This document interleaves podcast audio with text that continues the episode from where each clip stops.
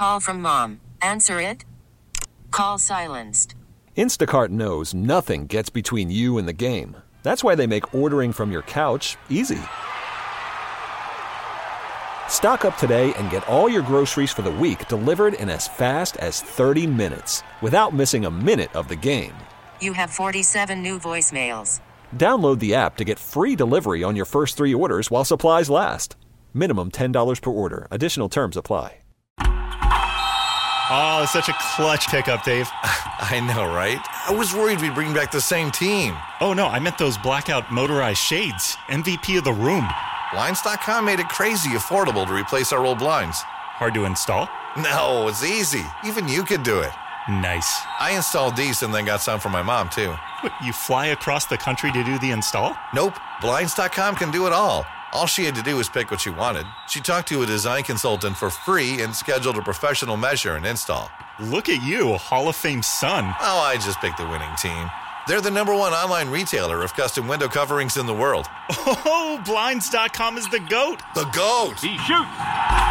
He scores. Go to Blinds.com for up to 45% off and a 100% satisfaction guarantee. Go right now for up to 45% off at Blinds.com. Blinds.com. Rules and restrictions may apply. The fact that we are now hours away from the start of the NFL season has, without a doubt, given me life. It has, without a doubt, put a little extra pep in my step. Like the fact that I was sitting here just now, finalizing my week one picks, making sure I'm all good to go for the Capper Cup, which will be on OddsShark, so you guys can see me try to embarrass myself or maybe actually distinguish myself against some of the better handicappers in the country. I said, the hell with it. I'm in. I'm going to try to beat their ass, and away we go. But like with all this coming to a head, a couple of fantasy drafts here, a little bit of this, a little bit of that.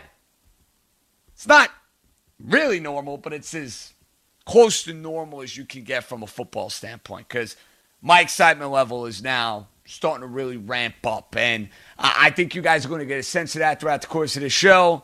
We'll have some division picks. We'll give you a terrible Super Bowl pick that we probably will laugh about in late December, early January. But that's what we do this time of the year. We like to go out of our way to make a fool of ourselves.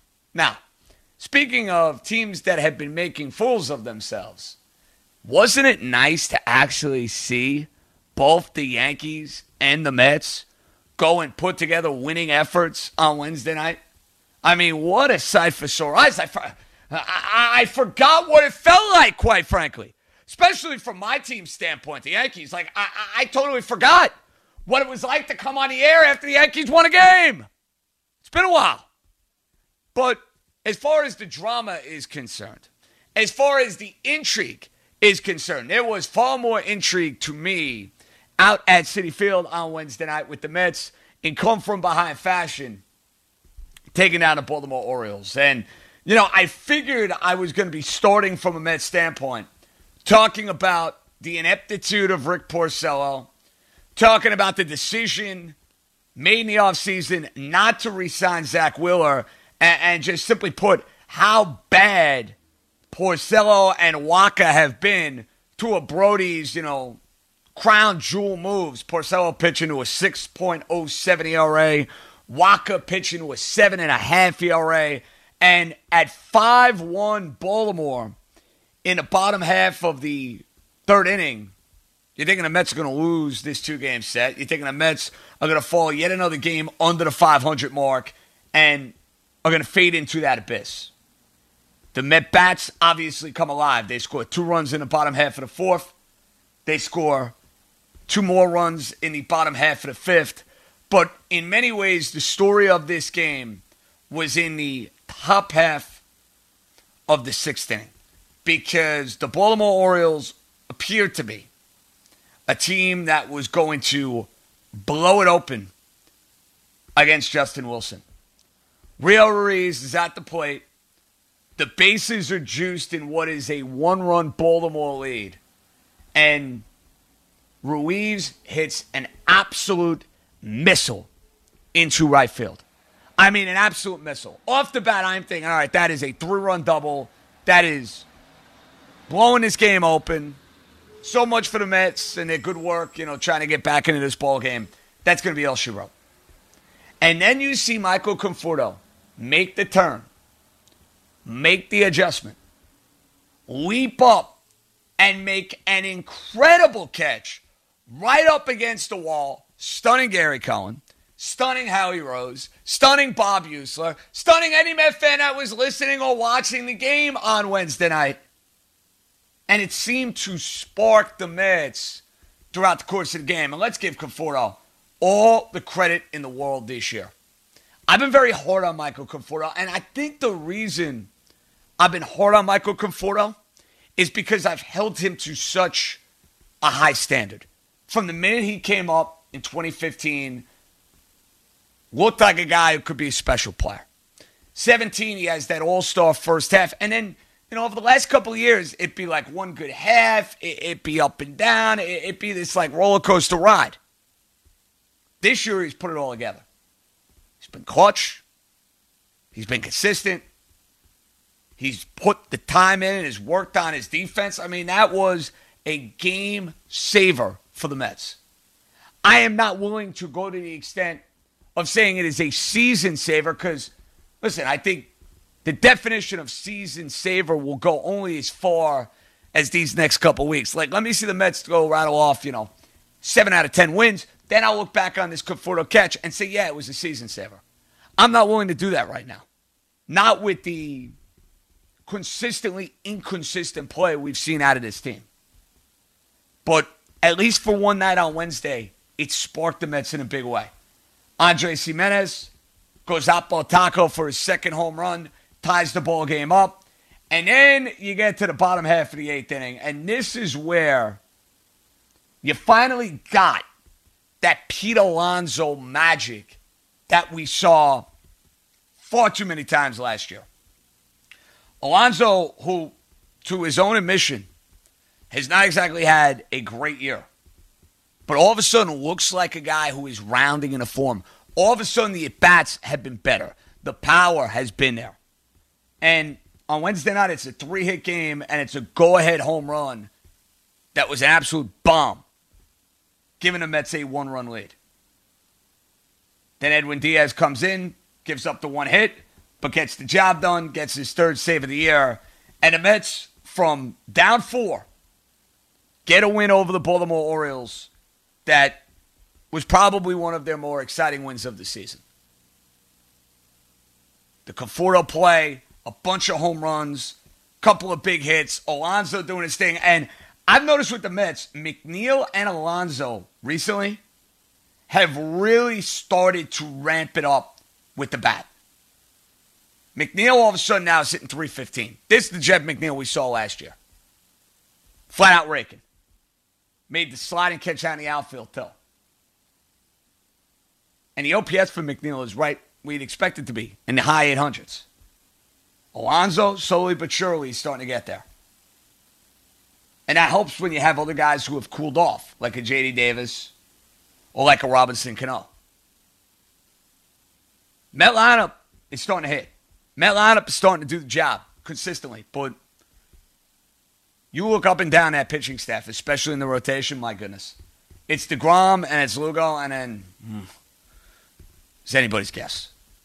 Especially with Peterson fading. But this was a win the Mets desperately needed to have. You cannot get swept here in this two game set against Baltimore. And now the Mets will get an off day on Thursday. And we'll see if they can cooperate and maybe help the Yankees out. Yes, the Mets helped the Yankees out on Wednesday. I know that's probably not, you know, comforting for a whole lot of you out there. It is what it is. I'll gladly take it. I know the Yankee fans out there will gladly take it. And then the Yankees, who we'll get to in a minute, maybe could get some more help as they will play the Toronto Blue Jays Friday, Saturday, Sunday. But terrific, terrific game out at Citi Field and a terrific win. So give credit where credit is due. Now, Yankees.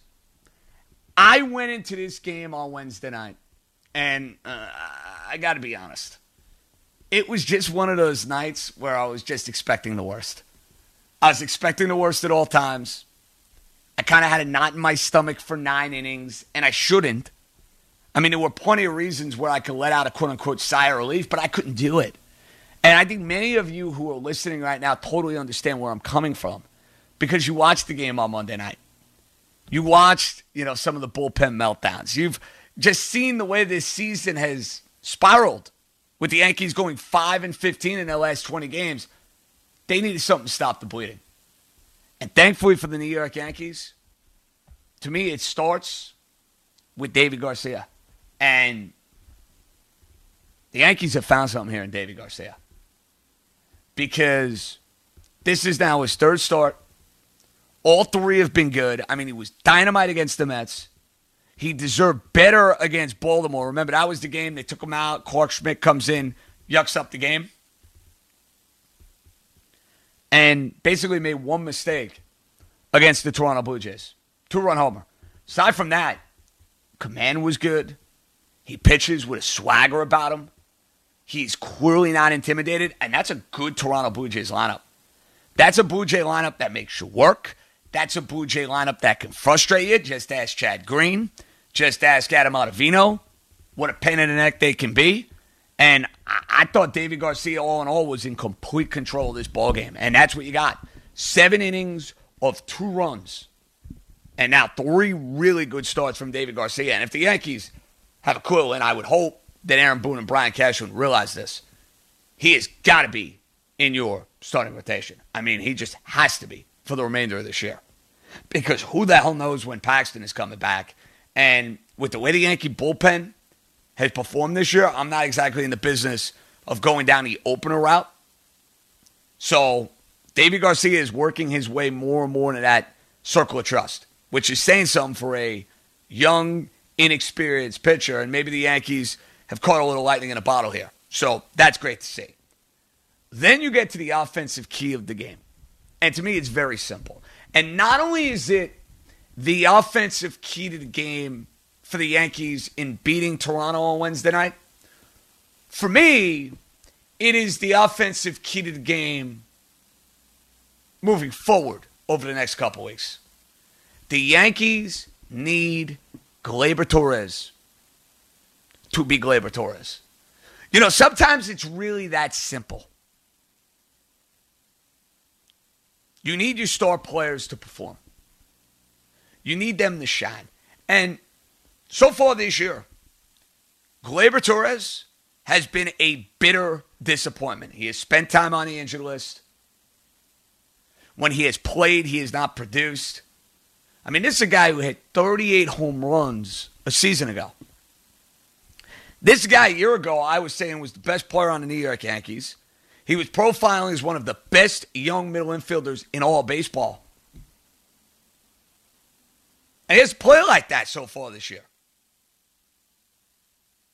This was the Gleyber Torres I want to see. Hitting a home run, getting a couple more runners in with a double. And I don't know if you guys noticed this, he had the glasses on. So if Gleyber's smart, Thursday, no messing around against the Orioles, keep the glasses on. Keep it humming. Ain't broke, don't fix it. You know, sometimes I am a believer in superstition. I mean, you should have saw me today. I hit probably one of the best golf drives I've ever hit in my life. Smoked it right down the middle. I pimped it. I mean, I even gave you a little Carlton Fisk walk off. I mean, I, I really liked it. Really, really liked it. And my tee went flying. That's the reason I bring this up. And I'm like, for two, three minutes trying to find a tee because you know you hit a good drive, you hit a drive like that, you, you want to keep that tee as long as it's you know around and alive and kicking. So maybe Gleyber Torres will take a page out of my playbook and he'll keep those glasses on because listen, he's been so bad this year. He's been so unproductive.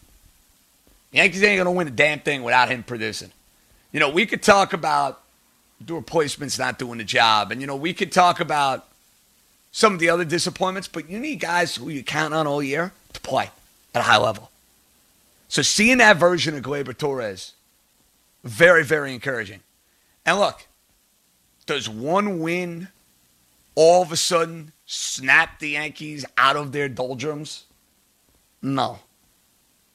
No, you need to see the Yankees go rattle off seven out of eight, eight out of ten, nine out of 12, something along those lines, before you're going to have a little bit more confidence in this team. But you got to start somewhere. Now you got the Orioles coming to town for four games. It's amazing how this series has become a massive, massive series for the Yankees. They gained a game on Baltimore. They're a game and a half up on Baltimore. But you got your ace, Gerrit Cole on the mound. That's where you got to keep it going. I mean, and sooner rather than later, Gerrit Cole's got to snap out of it and be the guy you expected him to be coming over from the Houston Astros. Enough is enough. Well, we look back on Wednesday as a turning point for both the Mets and the Yankees. I'm not willing to go that far. To me, with both of these teams in their quest to make the postseason, for the Yankees to try to figure out how to really get back on track, how to feel better about their chances if indeed they get into the postseason, start riding off a bunch of wins. Put the Orioles out of their misery and take three out of four. I mean, that's what you should do. Will they? And for the Mets, listen, the way this National League wildcard race is shaking out, hang around. Best advice I could give you hang around. You win series, you'll do more than hang around. You'll make the playoffs. So I've been so sick and tired of doing negative baseball show after negative baseball show. Thankfully, at least for one night, we won't have to do that. Hey everyone, Boomer Esiason here. The NFL draft is behind us, and your favorite team is now gearing up for week number one. The free Audacy app puts you right in the middle of the pro football conversation with the biggest sports radio stations from across the country. The local voices who know your team the best, giving you their unfiltered takes on the current state of your squad. It's always football season right here on the free Audacy app.